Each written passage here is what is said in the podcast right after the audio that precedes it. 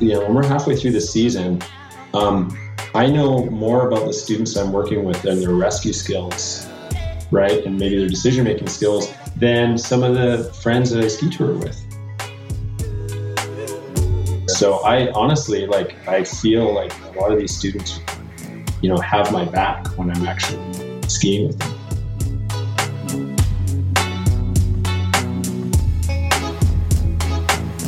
You're tuned in to another episode of the Avalanche Hour podcast. I'm your guest host for this week, Dom Baker from Nelson, BC. A big thanks to Caleb for having me back for one more episode this season, and thanks to Wes Gregg for producing this episode. I hope that ankle's healing up, buddy. You'll be back on the skis stronger than ever.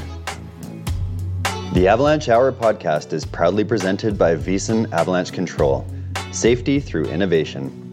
Additional support is provided by 10 Barrel Brewing drink beer outside, as well as Inner West Insurance. The goal of this podcast is to create a stronger community through the sharing of stories, knowledge, and news amongst people with a curious fascination for avalanches. Well, it's hard to believe, but it's late April already. Spring skiing is definitely on right now in Western Canada. The temps are staying cold up high, and at least around the Kootenays, the snowpack grew for most of April. I've been seeing photos of folks skiing POW from the coast to the Rockies, so hopefully you're out there getting some turns in. We got a great episode lined up today. This is a conversation that I recorded way back in October. It was my first crack at an in person interview, and with three mics and four people, there was the occasional hiccup with the audio. Nonetheless, I think this is a worthwhile conversation. This episode focuses on youth avalanche education, and specifically a high school program right here in Nelson. Graeme Marshall is a longtime teacher and avalanche educator, and since 2008, he's been running what is known as the Atlas program. This is an outdoor leadership program for 16 to 18 year olds that runs for a whole semester and includes up to 20 days of avalanche education. I was curious about where this kind of comprehensive avalanche education at such a young age could take you. So, Graeme and I are joined by Laura Waterer and Mitch Ryan. They're both graduates of Graeme's first year of the Atlas program, and they both went on to work in the avalanche industry. They're good friends of mine from our days on the Whitewater Ski Patrol, and they bring some good insight to the episode. Laura is a full time avalanche forecaster at Whitewater now, and Mitch forecasts for the avalanche program at a mine in northwestern BC. Well, without further ado, here's Graeme, Laura, and Mitch. Enjoy. Okay, so here we are on another episode of the Avalanche Hour podcast. And I'm joined by uh, three good friends from Nelson here. We're late October, early November, and uh, staring down a ski season here. Um, although this episode's going to air later on in the spring. Um, so first off, I'd like to bring in uh, Graeme Marshall. Um, Graeme, welcome to the show, man. Hey, thank you very much. It's a pleasure to have you here. So I was wondering if you could uh, give us a bit of your background. Um, you're the the teacher and the guy that leads a really interesting um, outdoor ed program at the local high school. So I was hoping you could give us a bit of a background, a little bit of your kind of work in the avalanche world, and then um, kind of how you got into teaching the Atlas program. Sure, thanks. Uh, yeah, my name is Graeme Marshall. I am a professional member of the Canadian Avalanche Association. I've been um, creator of a outdoor full-time outdoor education program called Atlas, and uh, that stands for Adventure Tourism Leadership and Safety. And the first year uh, that we ran that was in 2007, and it's been charging along ever since. So it's actually uh, been a large part of my career now. Uh, as a certified teacher, um, I get the pleasure of uh, spending half of my year outside with, with youth that, that really want to be there. And one large component of it is uh, backcountry skiing, winter travel skills, avalanche safety, uh, winter camping, that sort of thing. So, yeah, students that do the program uh, receive certification in AST1. It's often taught in conjunction with the uh, ABS program through Whitewater. So I have a, often have a co-instructor who are both sitting by me right now, uh, or other folks, and uh, they get a companion rescue skills course as well, which is a one-day rescue skills course. And uh, in the last few years, we've added the managing avalanche terrain cert as well. We probably spend about 20 days, 17 to 20 days, uh, either talking about avalanche safety and being outside in the field on skis, boards, snowshoes. It's awesome. So they're actually getting the full suite of the Avalanche Canada course offerings, like minus the AST2, basically in there. Yeah, yeah, that's that's right. And you know, we put in enough days that I've always felt that we could give an AST2, but I think that, uh, and I've thought about this ever, since every every year that I've done Atlas, and I'm still, you know, feel that not giving an AST2 is actually of more service than certifying students in an AST2, um, as I want them to take those skills, mature a little bit, go away, you know, knock around in the mountains for a few years, and then recognize that you know the ceiling is still way up there in terms of, of learning. So, sure, yeah. Um, the learning continuum can keeps going, right? Yeah. So, so it's, it's, sometimes it's been a bit of a debate, and uh, I'm I really feel that uh, not giving them the AST two is, is more value. Oh, that's awesome. And is there an application process to get into the program? there is, yeah, yeah, there is, and there's a selection committee, and, and that's a really tough, tough thing to see. Um, sometimes we just don't have enough room. We have 16 spots, and uh, you know, generally we have a one to eight safety ratio when we're in higher care terrain, and I always need a, a co-instructor, and um, just to stay within the confines of safety ratios. And when you put 16 students on a ridge with two instructors, we, we take up a lot of real estate. So you know we have to we have to coexist with other recreationalists as well, and sometimes other programs. So uh, 16 is the max, and we often divide into two groups. Right. Okay, that makes sense. Yeah. So, question that comes to mind is um, in past interviews that I've done on the show here, we talked about the uh, the changes to like custodial groups in the mountains after the the big Connaught Creek avalanche um, in 2003. So just wondering if obviously you started the program after that, but like if you've kind of seen direct correlation between the the work you do now and some of the the changes that happened in our society after that. Yeah, it was interesting because I remember I was working for Outward Bound. Uh, at that time in my summers at Pemberton, and I was working that winter that that avalanche occurred at Rogers Pass. And I remember um, being on ski patrol and, and, getting the news of that, and also having this. I was already a teacher then, and I had a vision of creating this program. And I remember just going like, "That's never going to happen. Like there will never be, there will never be kids learning how to ski tour in high school ever again after that." And uh, you know, it's such a, a tragic story, and it's always in the you know, it's always in my head like every year, and I've, I've read all the, you know, the aftermath reports and, and, such, and it is, it really is a um, part of my decision making process, you know, in my subconscious that that accident. Yeah. Um, and honestly, it's it's amazing though. Like time, uh, you know, there's a lot of people that, that, really don't know about that. Like I used to talk about that quite a bit, and, and now it's like people This kind of faded a bit. yeah, it's definitely memory. it definitely has. Yeah, it's an interesting one because I think in the professional community it's still quite present, but uh, perhaps in the recreational community, maybe you know our memories are short. That's coming up on almost twenty years ago now. Yeah. So yeah, maybe time for somebody to make a documentary and some lessons learned there. Yeah. Um, so you had a background in ski patrol, you were saying? Uh, yeah, a little bit. Um, I worked at uh, Blackcomb for only one winter actually. I was working at um, uh, Outward Bound in the summer, teaching mountaineering and all that, and uh, and then some other background was working for Nelson Search and Rescue or volunteering with Nelson Search and Rescue, which I think I did ten to thirteen years or something like that. Nice. Um, got my ops level one in Lake Louise, I remember in '99 or something like that, And then in 2008, I believe the year that uh, Laura and Mitch were in Atlas, uh, I went that winter to work on my level two. Oh, yeah. Yeah. Cool. Yeah. Nice. Well, that's a good segue to Laura and Mitch. Maybe we'll bring these guys in the conversation. So, uh, a couple of my good friends from working at the Whitewater Ski Hill uh, kindly agreed to join us here today, and uh, they're both grads of the Atlas program that have gone on to not only teach adult or sorry uh, avalanche education to, uh, high school students, but also uh, work in the industry and forecasting and ski patrol background. So uh, maybe Laura, let's start with you. If you could just give us a, little bit of your background and kind of when you took Atlas and um, what your current role is. Yeah, hey, um, thanks for having me, Dom. So nice to see you guys. Yeah, I took Atlas in 2008, which I guess was the second year of the program, and the first time that we did a full semester of just Atlas. I think the first year students also had other coursework on the go.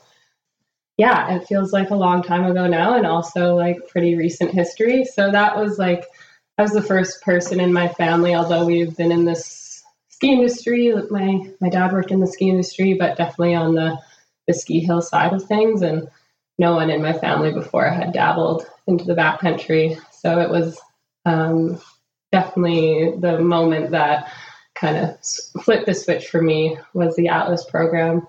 Um, I went away for a few years after high school, did some post secondary, and traveled, and then um, came back to Nelson and just had a winter where I decided I wanted to do volunteer ski patrol and search and rescue, and I just wanted one winter.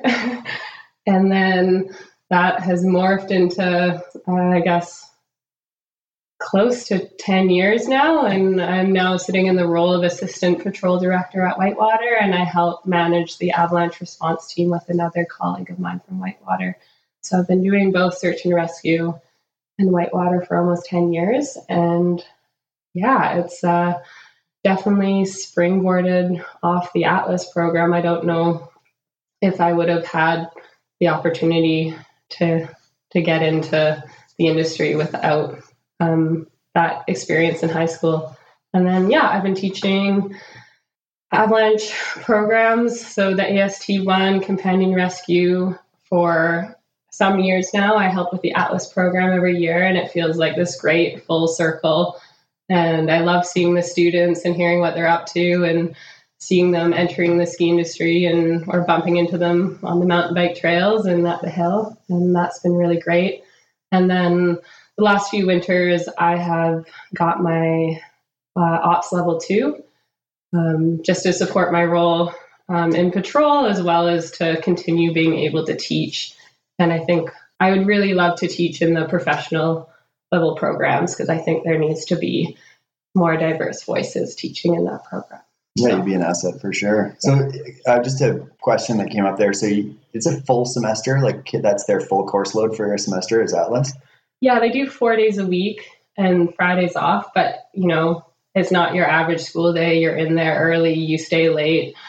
Um, and then I think you get like a PE credit yeah. and a few other credits as well. So yeah, it's pretty amazing. That is that, amazing. I think back to myself sitting in math class, just wishing there was something like that. That's awesome. Yeah. And, and is it safe to say you've gone on and actually hired some of your your fellow Atlas students at Whitewater Patrol? Like thinking back, there's quite a few kids that have come through that program locally here and have gone on to do some pretty amazing things.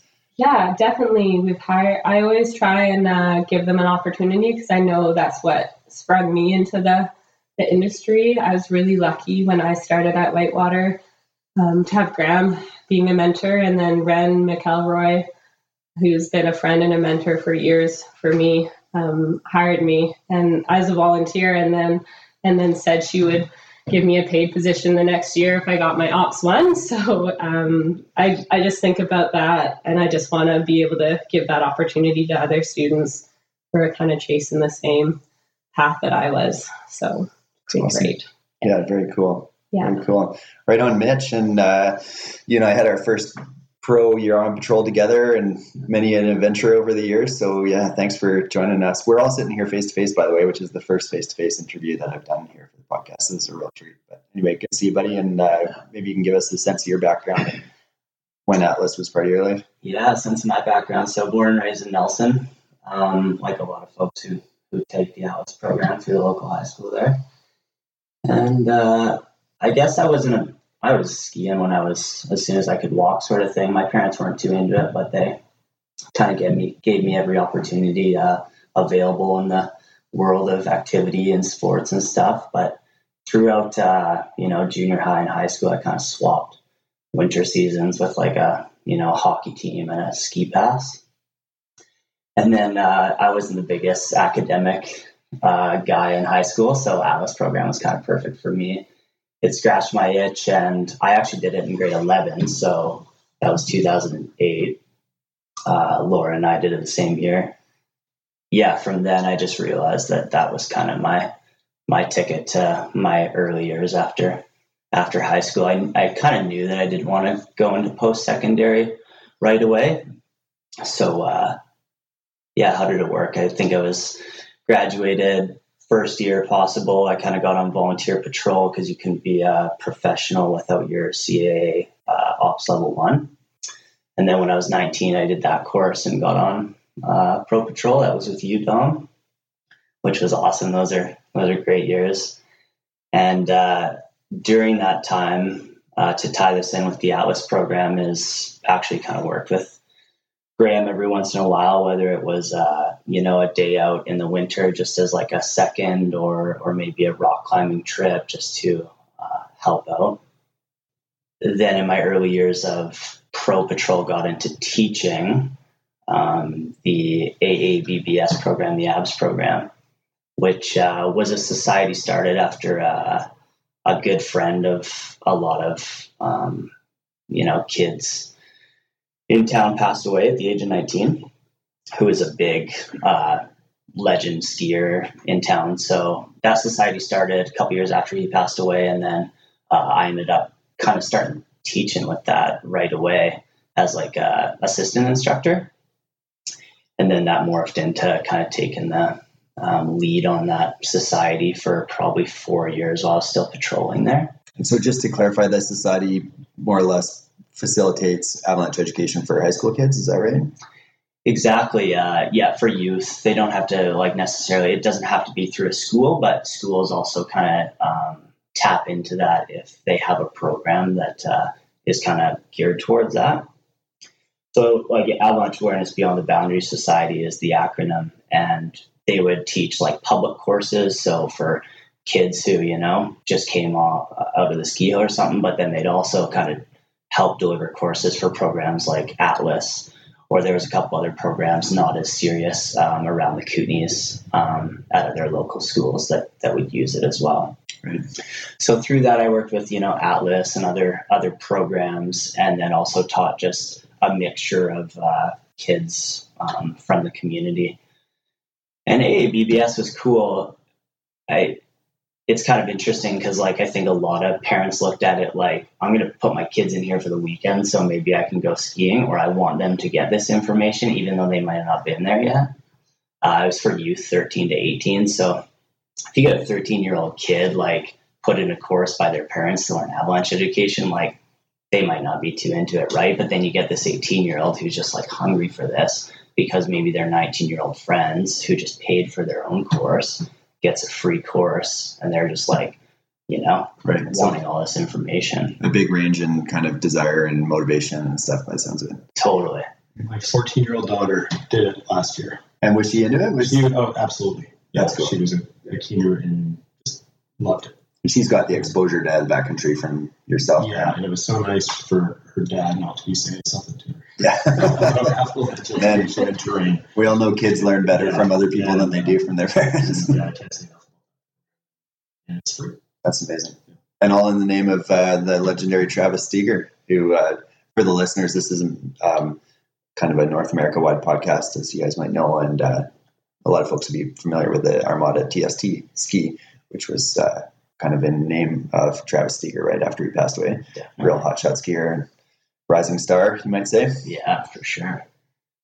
So yeah, AABBS was great, and uh, um, it was nice that the local, um, you know, high school programs could kind of tap into that resource. And I remember when I was doing it, uh, I think we certified like up to hundred kids a year with an AST one. Amazing. Yeah, it's pretty cool.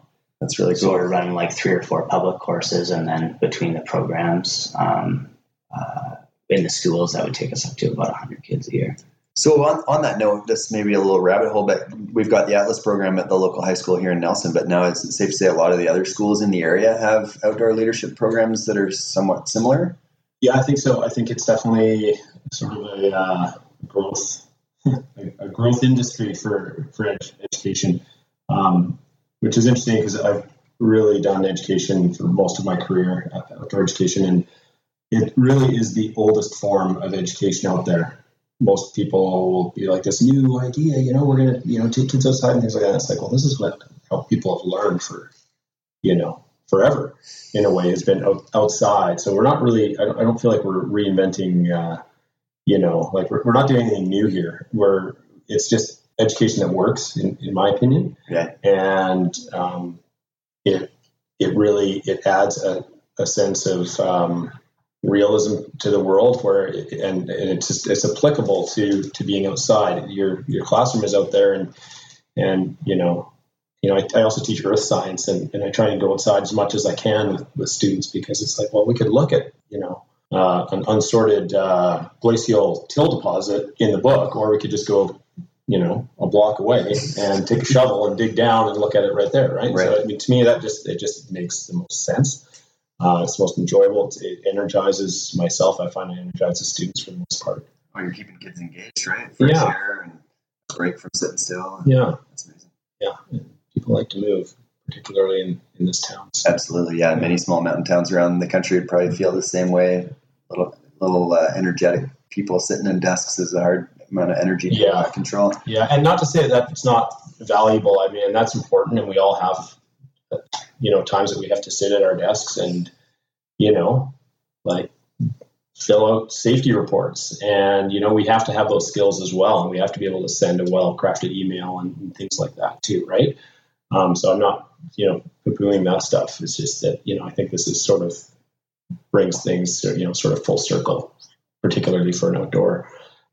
Uh, if you if you want to have a career in the outdoors, I mean, you also have to have those academic skills as well. Yeah.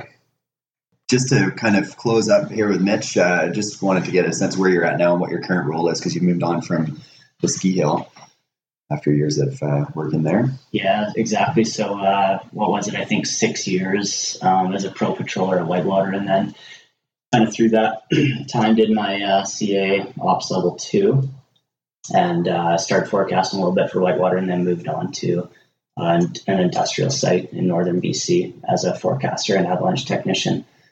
So, kind of switched gears there and kind of started working with bigger paths and bigger equipment um, instead of uh, forecasting for uh, people. Sure. And An still, risk. yeah, still doing that now. It'll be my sixth year at Brucejack um, there, so it's really happening. Yeah, it's kind of funny. Like I haven't talked about Atlas in a while, but thinking back to 2008, doing that program and where I'm at now, and and uh, yeah, it's pretty interesting to see see where that program kind of took me.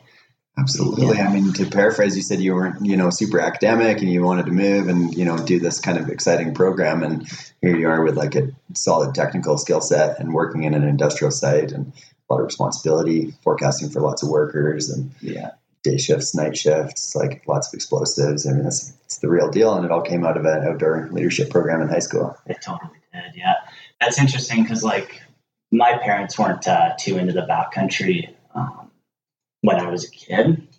So Atlas was my first first time putting a pair of skins on or clipping my heel into a touring binding. Right, I think I was using Alpine day wreckers, as Graeme calls them. my first Still have a couple of those in the box. Oh, yeah. I can remember I'm gonna you bronze on them, I think. yeah. You don't use them for the kids that are misbehaving. Yeah, you can use those. yeah, Alpine day wreckers. But yeah, I mean, first time on a skin trail, like a lot of firsts in that program, and a lot of things that I still use today. And even in teaching, whether it's in like work in an industrial site is like professional avalanche technician, it's pretty funny thinking back. I'm just like, wow, yeah, I learned this when I was 16 through a high school program from Graeme. yeah. Anything in particular come to mind? now? Well, it's even just like you, you know, you do your first AST course, and it's like forecasting isn't rocket science. It comes down to like basic things, and what you learn in that first AST course. I mean, you can go as in depth as you want, but when it comes down to it, you pretty much default to the basics, right? Absolutely. I mean, that's such the beauty of avalanche education is it's just sort of like further refinement of the same key concepts Yeah, that you learn right from day one. yeah. But I can even remember like uh, whatever putting skins away or, or doing a, a kick turn or something like that. It's all kind of yeah, Well, thanks to Graeme. stemmed from that. Didn't really change much. um, I'd love to get into some more stuff here with Laura and Mitch, but uh, Graeme, I'd like to bring it back to you here. We're in the start of the ski season. Um, well, actually, that's probably just dreaming to even call it the start of the ski season. We're like early November here. The, the Halloween candy hangover is just sort of wearing off, and you're gearing up for a winter of teaching avalanche education to kids. So, what kind of what does the process look like for you, and the the flow from sort of this time of the year through to the spring? Uh, well, we first have to start getting uh, the group together. And uh, so in a few weeks, I'm going to have a meeting with all of the, the students who've known that they're going to be doing this experience. Uh, they found out last uh, March. And I kind of forget about that for a while. And then I, I sort of go, oh, I have a lot of logistics I have to organize. And um, so I always have a meeting with uh, their parents or, or guardians. And that has never changed. Even in COVID, I've been doing Zoom meetings with everybody uh, to really go over the sort of the ground rules and the expectations and make sure that you know nobody's sort of uh, you know there there needs to be this sort of informed consent going on. And so i will start with um, a slideshow of pictures over the years and those photos will have students in avalanche terrain. It'll have photos of students uh, you know in a soggy you know rain drenched tent and things like that. So it's not just sort of all blue sky photos and you know just this is going to be great. And you know the, the idea with the program is that there is hardship is designed to be part of the program. And that's and that's where we grow right? And um, so you know we want to make sure that everybody is is on the same page if you will and and know that you know your son or your daughter are going to be in potentially dangerous environments and there is the you know what is risk? How do we manage risk? That sort of thing. So that, that's we sort of start with that. And one thing about atlas that's kind of unique is that it starts actually in midwinter it starts in the heart of winter. Because it's a second semester. It's a second semester. So we start in late january when the days are pretty short. The snowpack is deep. The days are cold. And so that's actually a, a real sort of that's a challenge is we want to make sure that we're you know we have got proper gear we understand the importance of you know pacing ourselves. Um, prevention is the best first aid. You know, uh, and really just making sure that everybody understands that safety is not just my responsibility, but it's it's everyone's responsibility. And um, yeah, so starting, we do two days in the classroom, and we talk about you know layering and nutrition, and you know hypothermia, and you know how things are going to work, and then we we basically get out there after two days and we do a full day. And uh, we start on snowshoes day one. I think that's always going to be a tradition. And we we basically, if anyone knows the Whitewater backcountry, we start at Hummingbird Pass and we go up and over White Queen, follow the five mile ridge all the way down, and then we basically follow the the rope line uh, back down to the to the lodge. And you know, it's a nine kilometer day or something like that.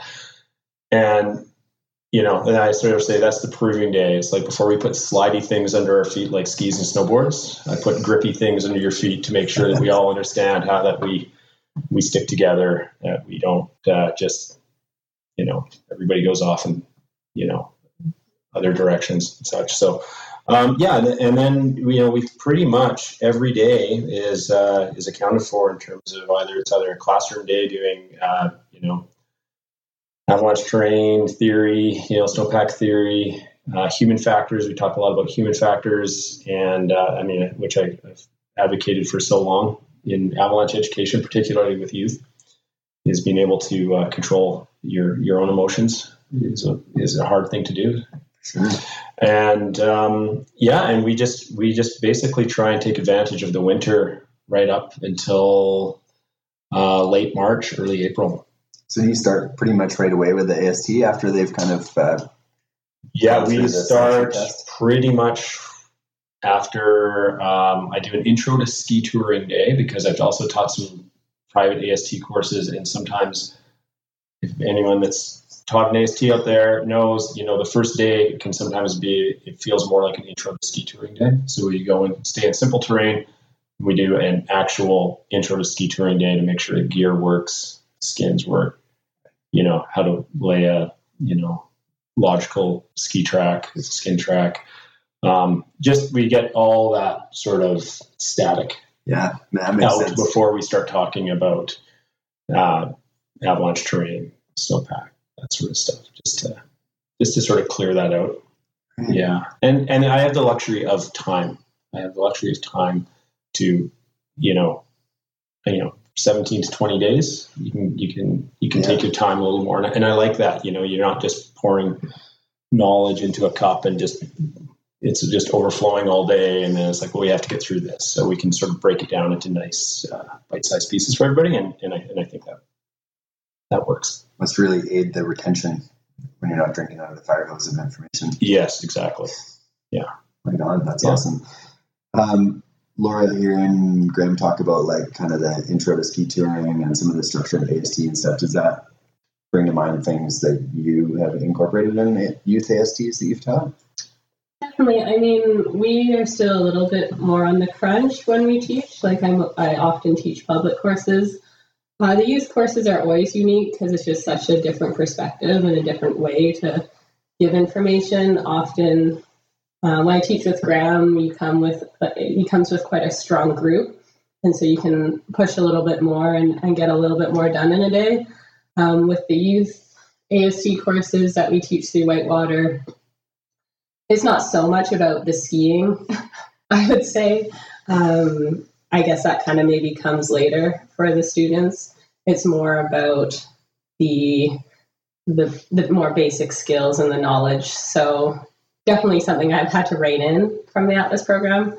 Um, yeah, I think like first and foremost, like the Atlas program is a leadership program, not a ski program, and that's where, and I try and bring that into my other course offerings is like backcountry. It's not like you know the ASTs as much as it's a ski course. It's not really a ski course, and that's always what I like preface my courses with is like we're not going out and getting after it. Like hopefully we get some good turns, but that's certainly not the purpose of this weekend. And I think a lot of people come into the program thinking, you know, this is where we're going to get Sendy in the backcountry with a, a guide, and it's like no, no, no. so I think that's definitely something I've taken away from like teaching with Graeme is teaching that leadership portion in in the courses I teach. Cool. That Yeah. makes sense. I think back to some youth courses that I've taught, and I've found that like there's a certain demographic. Maybe it's often the young male that's like almost looking for their their like I don't know ticket, to Ticket to shred kind yeah. of thing. You know I mean? And so like reining in that enthusiasm, but like kind of harnessing it in the same way of like this kid's obviously passionate about backcountry skiing and the idea of it, and probably watched a lot of cool movies and seeing the scene around a lot of these small ski hills is pretty amazing for caliber of rider. But like, so how do you take that and then kind of rein it back in a little bit so that uh, you can kind of get a sense of what the risks are involved? Yeah, um, I think it, it's really interesting because we do often get like a, like Whitewater has quite the up and coming free ride ski team, and a lot of those kids end up in our youth AST programs because the venues are often like they're wearing avalanche airbags and transceivers, and the venues aren't necessarily in a controlled area.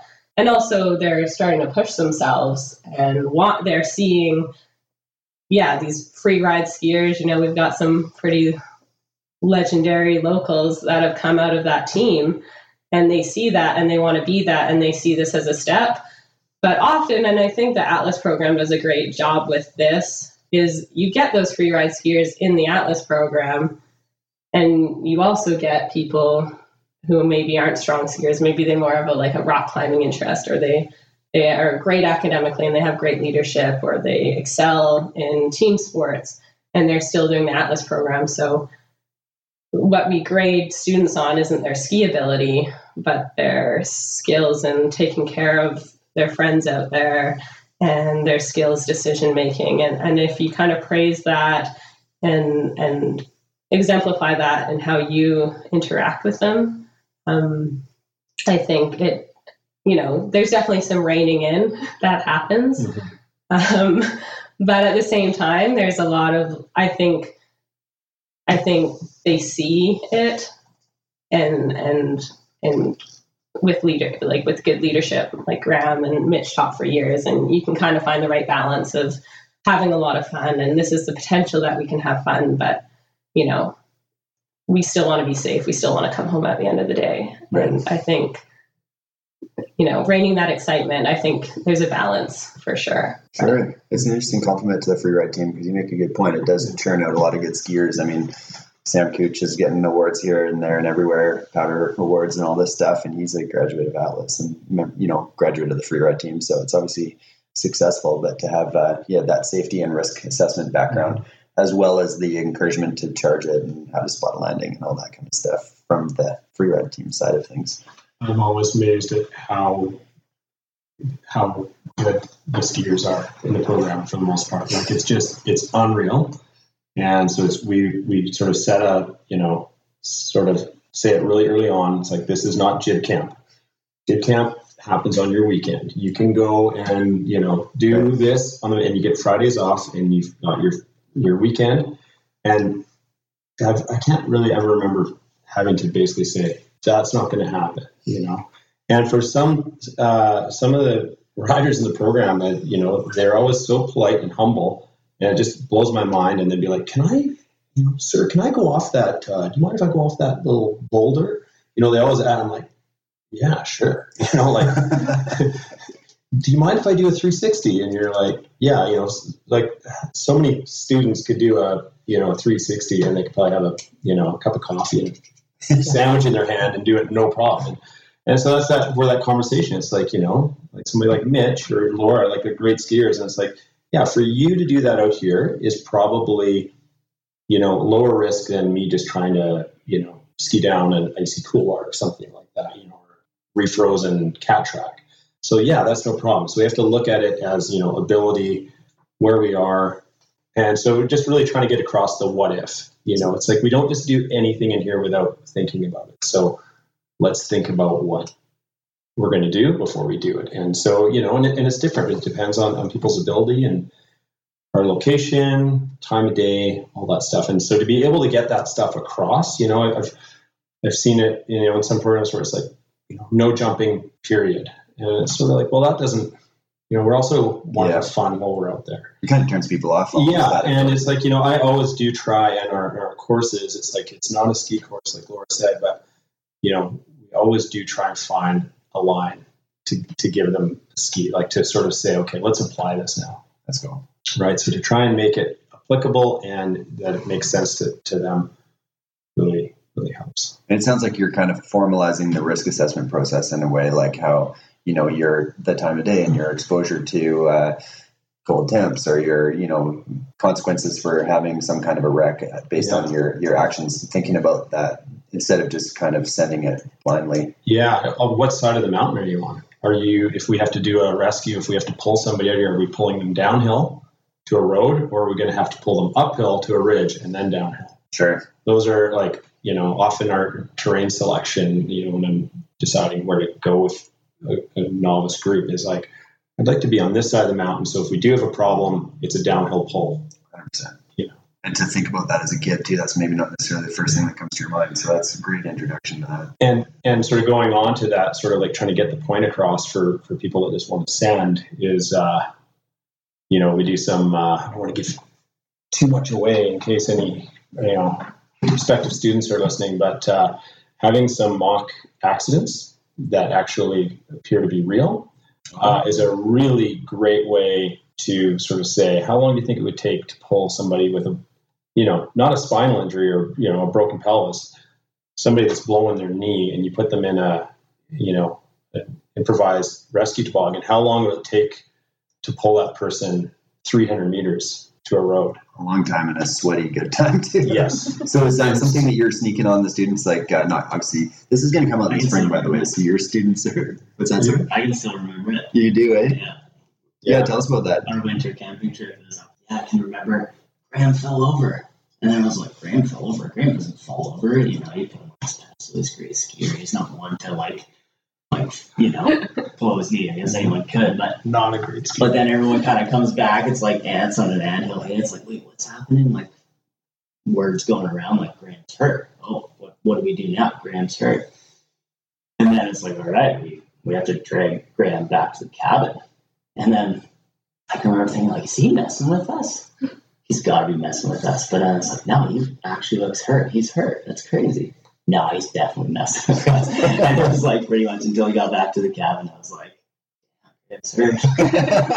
so, um, can you talk about that process a little bit and how that response went, like how that the rescue went, how you guys organized yourselves, and yeah, I mean, I can remember it not that well. It was over ten years ago now, but uh, I mean, that's like where the program comes from: adventure tourism, leadership, and safety. Like, definitely people who are in kind of like leadership um, roles in that program were the first ones to kind of like hop on board with like, okay, like we need to organize this, and we need to make sure he's not getting cold, and we need to start like moving and like organizing ourselves to get this done quicker, right?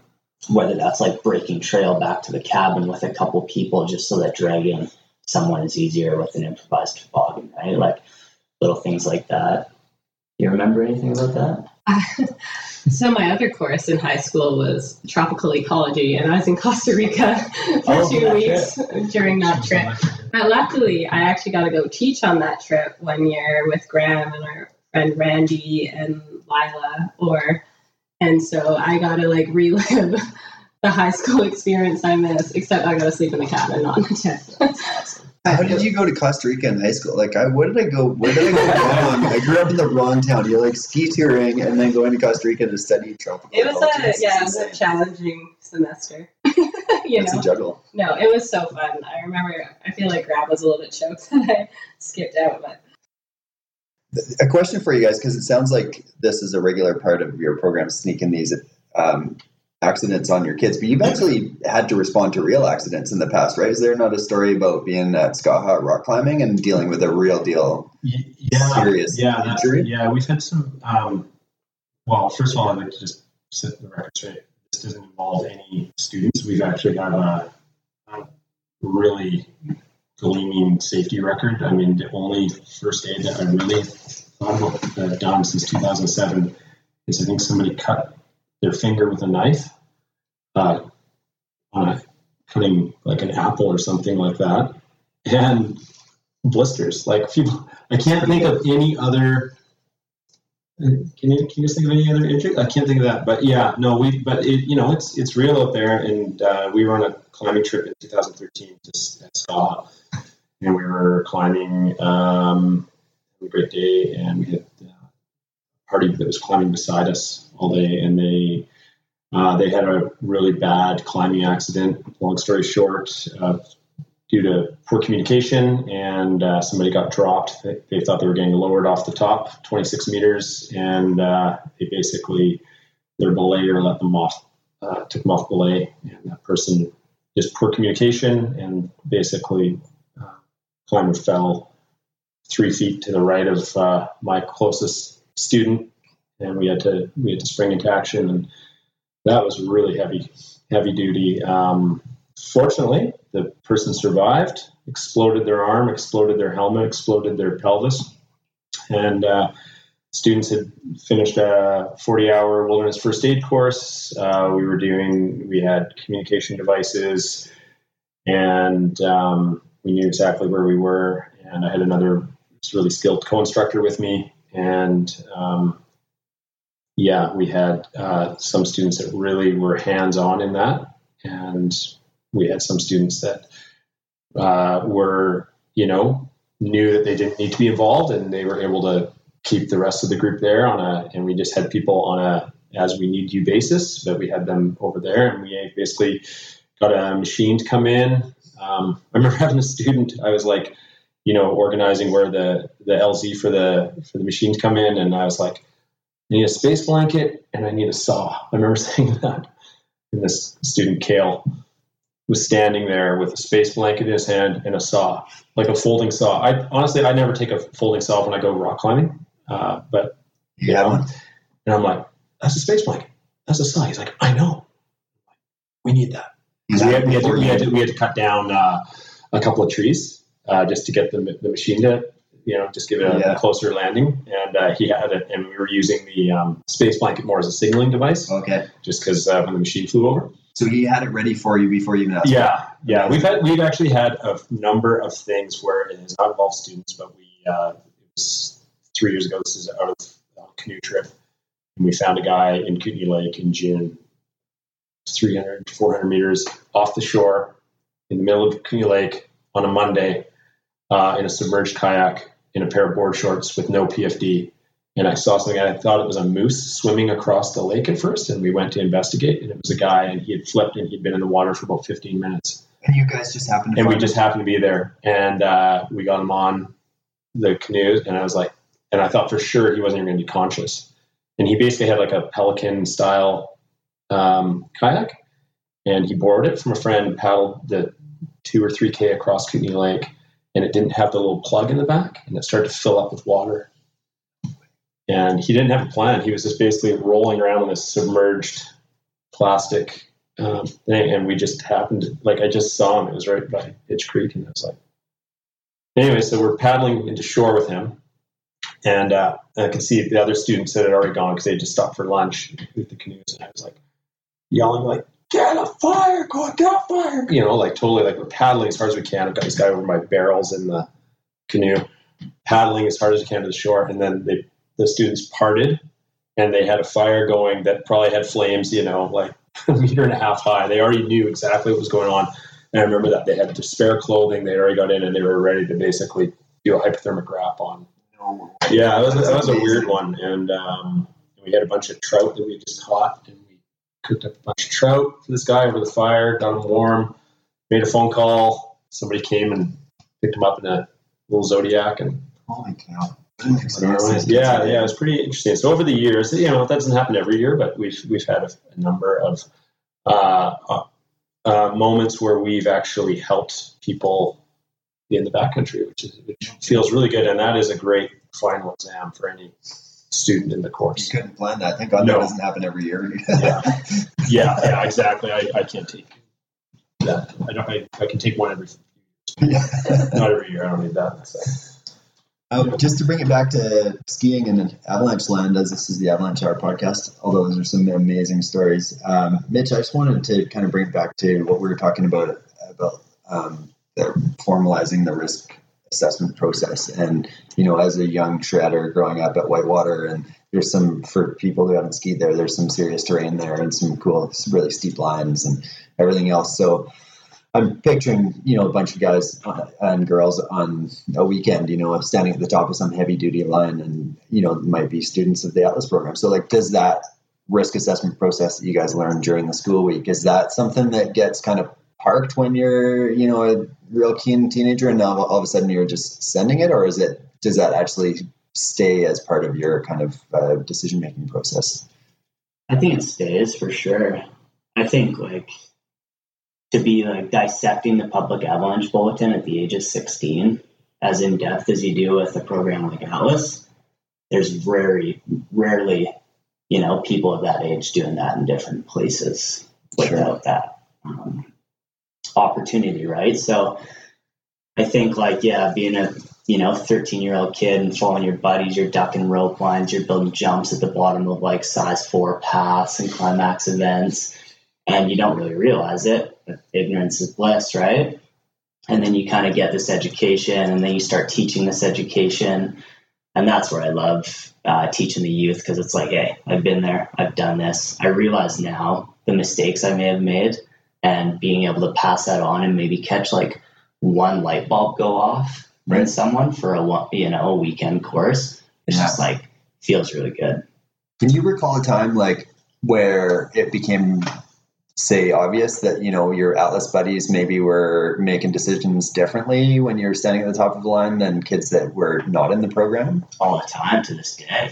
Still to this day. Oh yeah, when I have to like force some buddies to like check their avalanche transceiver at a skin track.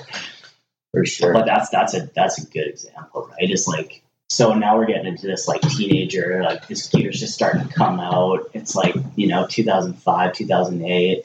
Like people have transceivers, some don't. You're just some adjacent the ski area boundaries. So there's not too much risk. Like there's a lot of traffic in there already.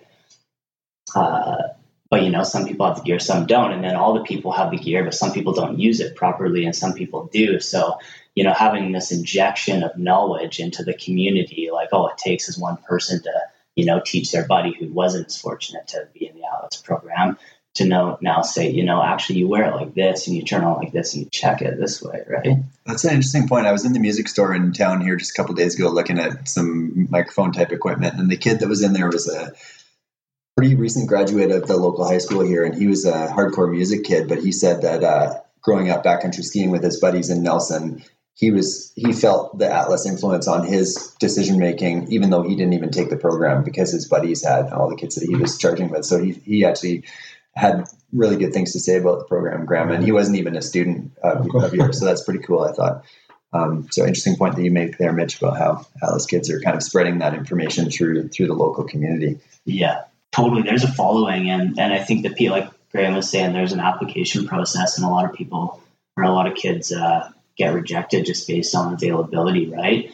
So I think, you know, if someone has taken Atlas and someone hasn't, I mean, that person who hasn't and maybe wanted to, they're to like, you know, try and get that knowledge from from their friend who is lucky enough to take the program. So yeah, it, it totally propagates for sure. Can you guys recall any like particular notable like teaching moments that you had while you're in the course? Sounds like that rescue scenario was one, but I remember you doing a it wasn't you, maybe it was the free ride team, but doing a demo for the free ride team where we like buried one of the kids in a trench and we had the dog find them. Like, can you guys think of anything in particular like that that really made an impact on you at, at a young age? I can I can recall a lot of days out. I remember Mitch falling backwards off a skin track in Trekkers. that was pretty I think like I just like one thing that comes to mind is like we were using what F1 Ortovox F1s in that program. Uh, there was there were some Ortovox F1s, and then I think that year we ended up getting track twos. Not in my uh, illustrated no. DTS. Okay, yeah. DTS, and then uh, now we've got the Barryvox. Uh, I think just like the caliber of the equipment that students show up with, and I think of like us and our secondhand patched together gear. I think a friend of mine whose dad was a heli ski guide had an extra pair of skis with touring bindings on it that were like gifted to me, and that's how I like. I still remember putting in like the randonnee skin track and what a slog that was for to do one lap and and and now I think of when I teach the kids and and they're like wide eyed and it's such a big day and they're just put, like like everything they've got for some of them is like left in the mountains and how you kind of take for granted that that's a pretty average weekend for you, you know, where you go out with friends and you do two or three laps and that kind of changing mentality of like when I think about how everything was like new and there was just like this like huge expanse of the world that I could now see. Um, and I still remember that feeling of, and and I even think of like my mom, and she's still scared that as soon as you leave the rope line, like you're in danger, and just like the knowledge of kind of growing up like that, and kind of looking back and having that shift in that program where all of a sudden there was a lot more possible out there. That's cool. We often talk a lot about uh, the up track as well. And you know, you're spending ninety percent of your time going up, and so there's there's a lot of talk on that, and, and the idea of moving safely as a group on up track, or trying to remove the hazard as much as possible when you're when you're going up. I think I've been saying this since 2008. When we're putting in an up track, the idea of you want to leave a legacy, not a problem. Nice. and so, because yeah, I think I'm a little bit of a top track snob you know, fair enough. And uh, the idea is like you really, the, you know, around Whitewater is getting so busy now, and, and the idea is, you know, if you don't like a track, you don't have to follow it. Obviously, right? Doesn't mean that that person knew what they were doing. It's the same reason if you're on a ridge and a Cornice Ridge and you see a track, there's it's like you do not follow that track unless you feel that that track is the right track. You, you have to do your own hazard assessment. Yes, yes. Sure. So that's really a big a big part of um, Efficiency of movement can make such a difference to your fatigue levels over the day too. And oh, you yeah. know, when you're fatigued, you make uh, you have a diff- more difficult time making good decisions. Absolutely. your awareness decreases. Yeah, yeah, it's, uh, yeah. That's you know, was it eighty percent of all mountaineering accidents occur on the way down in summer months anyway. No kidding. So, hey, I found this. Um, I just want to share this with, with these guys. I went. I stopped in at the Atlas uh, base camp on my way over here, and I found this picture. It's been on my my uh, portable in my portable on my bulletin board. It's got these two at the back of a snow cave. So for the, for the radio here, we've got uh, Mitch and Laura photo from them in high school at the back of a snow cave during their, their time at Atlas. I think that was the night of my 18th birthday. Maybe. Yeah, we spent that night in a snow cave. That's right. It's pretty cool. Laura, I had a question for you about like uh, because you were in the early years of Atlas. Like, what was the the gender divide like? You talked you talked about diversity in our industry.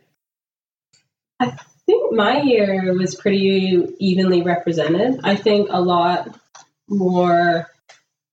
Actually, I don't know. Like, so, like I still have like four of my best friends who were in that course who are still super close and two are today. So, um, I think my year was really special. We probably had fairly equal. I don't know if that was planned out. We might have even had more women than men, and or more. Fo- yeah, and then uh, I don't know if all the women who I went through that course with and all the folks um, ended up in the ski industry.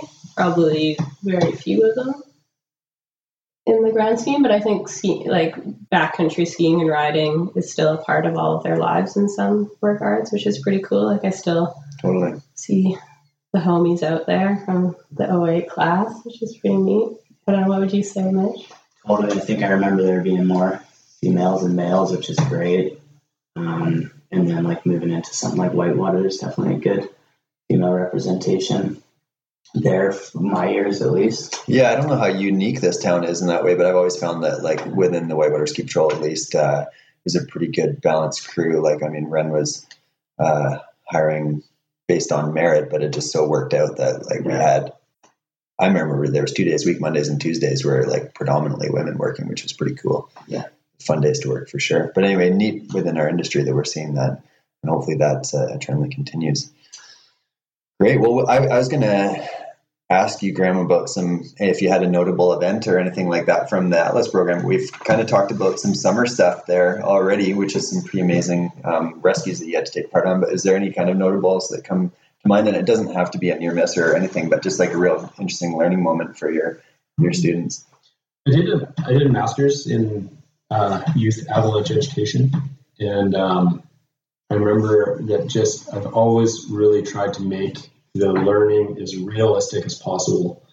And so I, you know, I if you don't take them out there, and sort of the motto of Atlas is Atlas takes you there. And I've always really tried to make sure that it it really is feels real. And it doesn't mean that um, like we're out there doing stuff, and often you know the perceived risk is greater than the actual risk. But there there certainly is an element of, of risk and you know, when I talk to parents and things like that, we talk, you know, I say, you know, a lot of this is, is avalanche avoidance and, and terrain avoidance. And, you know, there's a much greater uh, likelihood of a student in the program falling in a tree well than uh, getting caught in an avalanche. Now, they're both possible. You know, as soon as you say that none of those are possible, you're you know, you're out to lunch. Um, so, you know, we we really haven't. It, students really amaze me. They take it really serious. Um, we've had, you know, a few students sort of uh, not like auger in, like lawn dart into a tree well or anything like that. But you know, we've always had, we've had things where it's been real, like you know, or we've had somebody get uh, separated from the group. I remember one day with Mitch, with people, it was like we couldn't have been more clear, and they just basically followed the they went off this ridge, and then you know we were doing a head count, like oh we're missing two, that sort of thing. Um, so no, there really hasn't been uh, too much out there that has has uh, um, you know shook me to the core at all. Um, we've we've gone out in terrain area in you know hazard that's been considered high when when things have been electric and manage the terrain. And, and those are like incredible learning days. You know, it's like this is all about avoiding the terrain. Sure. And then being able to go to a ridge and, you know, see remote triggers happening and things like that. That's, I mean, you can't, that, those are great days. Oh, sure. Yeah. And teaching the kids that like there, there are potential objectives for, for high hazard day. It's just about managing yes. the magnitude of the terrain and, yeah. Um, there's days to go out and send it, and there's days to just really creep around with the tail between your legs. Yeah, and you know, with it is it's sort of like this uh, in my thesis, I called it Mountains of Responsibility, which is, I don't know, just thought it was kind of cool. But the idea is uh, you really feel like when you're, you're kind of given the keys to the backcountry.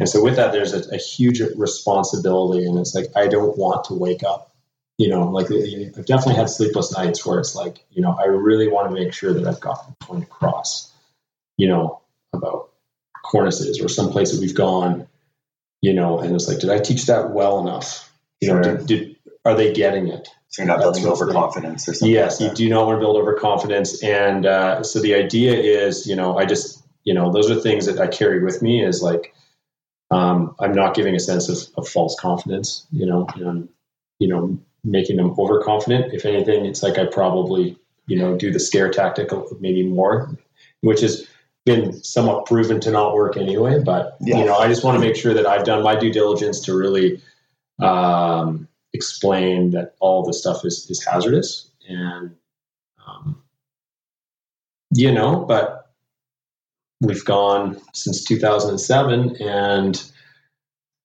this is solid wood. This is wood. We got wood, right? but it is. Um, I'm, I'm just incredibly proud of everyone that does the program, and I've and I've heard of students that have actually turned people around, you know, and they've done other rescues on like highway, like MVAs and things like that. And honestly, by the end of the the you know when we're halfway through the season, um, I know more about the students I'm working with than their rescue skills, right, and maybe their decision making skills than some of the friends that I ski tour with. Right. You know, and it's sort of like you know we we often assume that you know just because somebody's you know 42 and has been ski touring for you know 25 years that they really know what they're doing and that's not always that's not always the case right sure. so i honestly like i feel like a lot of these students you know have my back when i'm actually skiing with them that's awesome and each other's back too and each other's back yeah you're building their their safe crew of people to go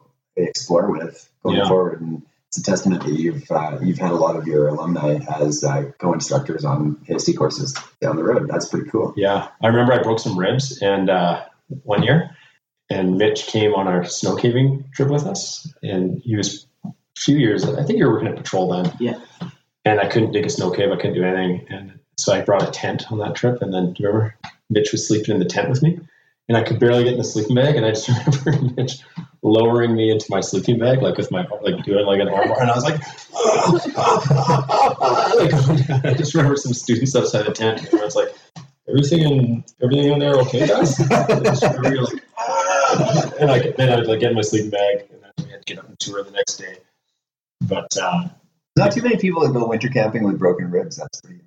Yeah, and they may have been separated. Give it a hyperbole there, but it was it was sore And yeah, Mitch, Mitch came in there, and um, it's it's so great. Like you know, Laura and I work, you know, once a year together at least, and uh, it's great. Like um, I learn from them now, which is really cool. It's cool. They're yeah, They're doing more days than I'm doing now, and I learn like if I, um, you know, and I do continuing professional development and things like that through CAA you know, I really try and stay on top of my game. But you know, I look to these two now. If I'm not sure of something, I could be like, hey, you know, is it did something change in the industry that I'm that I'm not, you know, did I miss that and things like that? And it's like, um, I've always treated the people that I like to work with, no matter where we are in our careers, as, as equals. The idea of co-instructors, awesome. not um, lead and assistant instructors. And I really, um, you know, I really pride myself in being an avalanche instructor. Um, and sometimes when I work with with uh, with guides and things like that, I have to sort of say, hey, just remember that we're teaching these students to they're not going we're not going to be there. Like we're going to spend this time with them, and then they're going to take this and do what they what what they choose to do with this. So we are instructors first, you know, and of course we wear the guide hat, you know, when we have when we have to. But it's really about instructing and learning, and it's that you know proverb of you know catch a fish for somebody and you feed them for a day, but if you teach them how to fish, they'll never go hungry. Yeah, totally. That sort of idea. I kind of butchered the analogy there, but but uh, it's it's uh, that's sort of the idea, right? It's not we're not just out there taking give you an experience backcountry skiing. It's like, you know, we all know that once we backcountry ski, we're hooked. Oh yeah. and we know that that's what we want to do. Right. So there's, there is a, a, great responsibility as, as instructors with youth to really make sure we do it well. And, um, and we have to get across the point that it's like, you're not going to learn it all right now. And you're, and you have to keep learning all the time. And you have to recognize that once you think that you've got this thing dialed, you don't. Yeah, you're fishing for an accident. Yes. You think you, yes. you really got it sorted. Yeah. Sure. So so really trying to get that across. And you know what? People don't want to get hurt in the mountains. No. They don't like people don't want to get hurt in the mountains. And you know, we can always say, Oh, those guys are so you know, they can't believe they did that, like a bunch of idiots and things like that. It's like, well, they just didn't know. Right. Well, For the most can part. be quick to judge in hindsight, but Mhm. how many times have we been in a situation in the mountains where like, you know, I think I might have just crossed my wrist tolerance threshold here, and but I'm here now. Yeah. We've got to navigate our way back out of here, and at times, uh, Yeah. it's hindsight that kind of reveals that to you. That's right.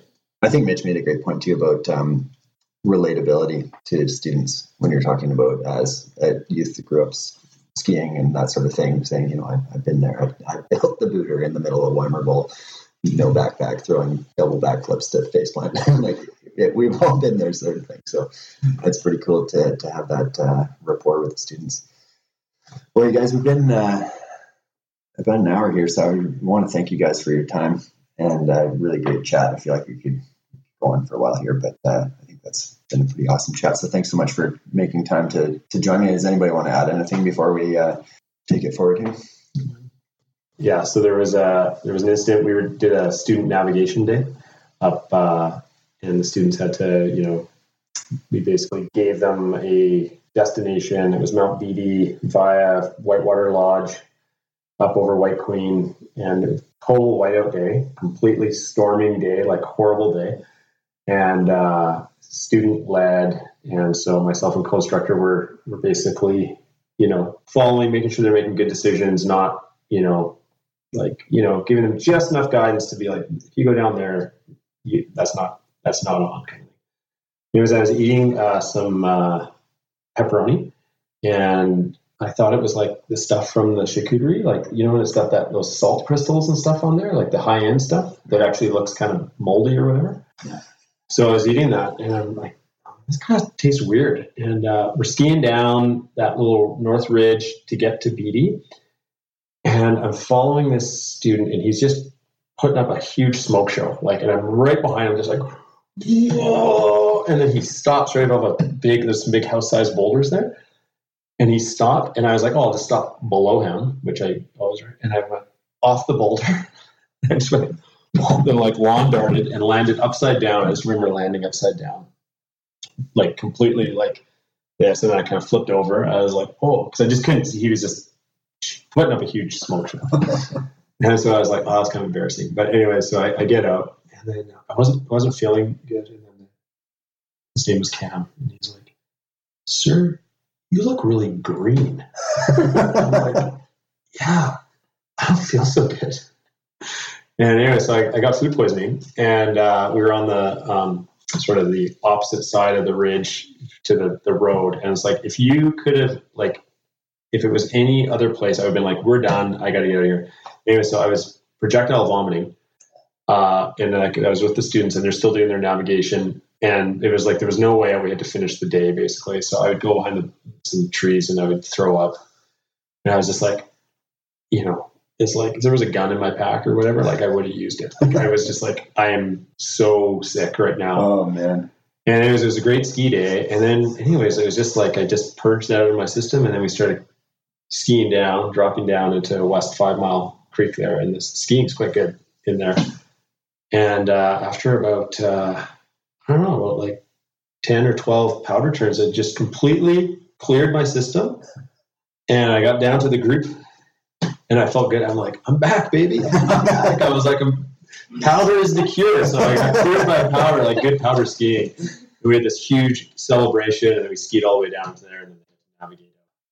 Yeah, getting sick in the field is not great, especially when you're responsible for everything. And for those that don't know the area, that is like the Bermuda Triangle back there. And it's probably the number one spot for lost skiers Yes. for Nelson SAR. Would you say, Laura, is the I probably Seven. get like one or two calls back there a year. Like I've been on a number myself.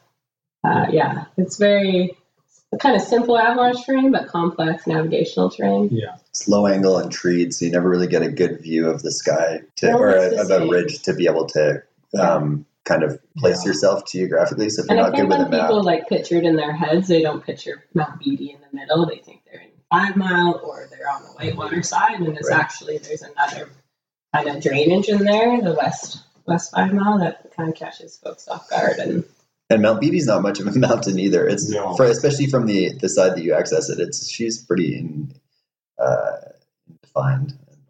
It's a bit of a bump, yeah, totally. That's where Laura spent uh, on a task all night chasing some people from Alberta down there, calling out, doing sound sweeps for them, and didn't they think that you were wolves? yeah, so they, kept on going. they were running away from you or something like well, that. Well, they weren't running. I think they just committed to the fact that they were going to get eaten, which is like another story. And I think, I mean, you know, people who are lost, that's a whole nother podcast. Yeah, but that's a you know in the program that's another thing we do is is a lot of navigation and you know what does that have to do with avalanche safety? It has a lot to do with avalanche safety, right? Being able to keep yourself out of avalanche terrain as well and not getting lost. And it's sort of it's all you know it's all part of the same package from my perspective. Oh, 100%. So we try and take them to places where people get lost and say, no, you don't need markings on trees to get out of here. You need, you know, good old fashioned map and compass and altimeter skills.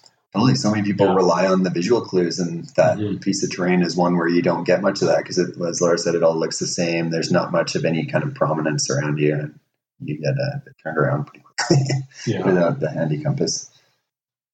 I meant to ask you, Graeme, did, did you face any kind of, uh, I don't know if resistance is the right word, but like skepticism or anything from perhaps within the educational system or something like that when you're trying to start that Um, program? Or was Yeah, uh, somewhat. Um, you know, and I think it's really important to recognize that when you know, if anyone's out there that wants to to be, uh, you know, an outdoor educator, is don't let. Uh, you need to have your school board and your administrators on board, and you need to let them know what's going on. And you need to also make sure that they know that you're the one that actually knows what you're talking about. Um, you know, so many young teachers they want to do it. I get asked all the time, and then it's like, well, my principal says that I'm going to have to do it on the weekend. It's going to be a club, and we're going to fundraise, and uh, you know, uh, and I'm supposed to take them skiing. And I, I've known many teachers that have actually been sort of forced. Their hand has sort of been forced to become outdoor educators, and they're like, I don't have a first aid course. I don't have experience. You know, Right. I've got, I, you know, I don't have any professional level courses, and but I've been told that you know the school wants this, so I have to do that. So I, I think it's really important to recognize that you have to sort of police yourself, and I've really aligned myself with um, industry standards and you know best practices of like with ACMG. I've had my program audited by. I've hired ski guides to come with me and just say, hey, what do you think? You know, Totally. what what do you think? What am- where where are there some holes here? Um, align myself with you know the Avalanche Association, uh, Canadian Avalanche Association. Align myself with um, you know for canoeing and you know recreational canoeing associate associations that are not just school associations. Sure. That keeps you at a professional standard and Yeah, absolutely Because- course content high. yeah. It, it- honestly, school school districts they they just don't. Some do, some don't, and I think there needs to be more industry standards for teachers and certifications and experience levels in order to run effective uh, programs um, that are, you know, lower that that will lower your your risk band. Right. Yeah. Interesting. Yeah. Cool. I didn't use the word safe there because I, I think Keep that it safe versus well, a lot of variety times of risk. people will say, "Say, you know, say it's, you know, this program is safe," and things like that. And it's like all pro, you know, everything has risk, so I tend to never say your child is is safe with me. That sort of thing. It's like we are managing risk, and we are uh, going into, you know, a low risk situation. The program is low risk, Right. But there is risk, right? It makes it a much more informed decision for Yeah. the caregiver and the parent. Mm-hmm. For sure. That's much more realistic. Yeah. You know, Right. getting on a school bus is, Yeah, it's probably sketchier than going skiing. who knows? Yeah. All right. Thanks. It, it was great. It was, you guys. It was fun. It was really really good. good. Yeah. Well, that was a great conversation about youth avalanche education with Graeme, Laura, and Mitch. Thank you, folks, for joining me, and thank you for listening. Laura and Mitch both talked about the AABBS, or Avalanche Awareness Beyond the Boundaries Society. This nonprofit society has provided free avalanche courses to hundreds of Kootenay kids aged 13 to 18 since 2009. There's a link in the show notes if you're interested in learning more about what they do. The society was formed to address the trend at a time of local kids venturing into the backcountry without gear or education. It has made a big impact on the local kids, and I believe this kind of thing could happen in all ski towns. This podcast is all about sharing stories, knowledge, and news. So if you have suggestions or questions for future episodes, please contact us. You can do that on our website at www.theavalanchehour.com, where you can also find all our past episodes. You can find the podcast on Facebook and Instagram at the Avalanche Hour Podcast. If you've been enjoying the podcast, tell a friend. And please rate, review, and subscribe to this podcast wherever you get your podcasts. Let's get Caleb some more five star reviews. He's been putting out a great podcast for years, and I think it's only getting better. Those five star reviews really help out. If you want to help support the podcast, there's a new donate button on theavalanchehour.com.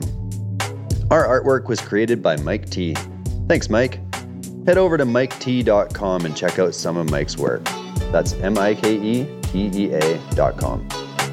Music for this episode was I Do Love You by Age Diamante and used with permission from the artist.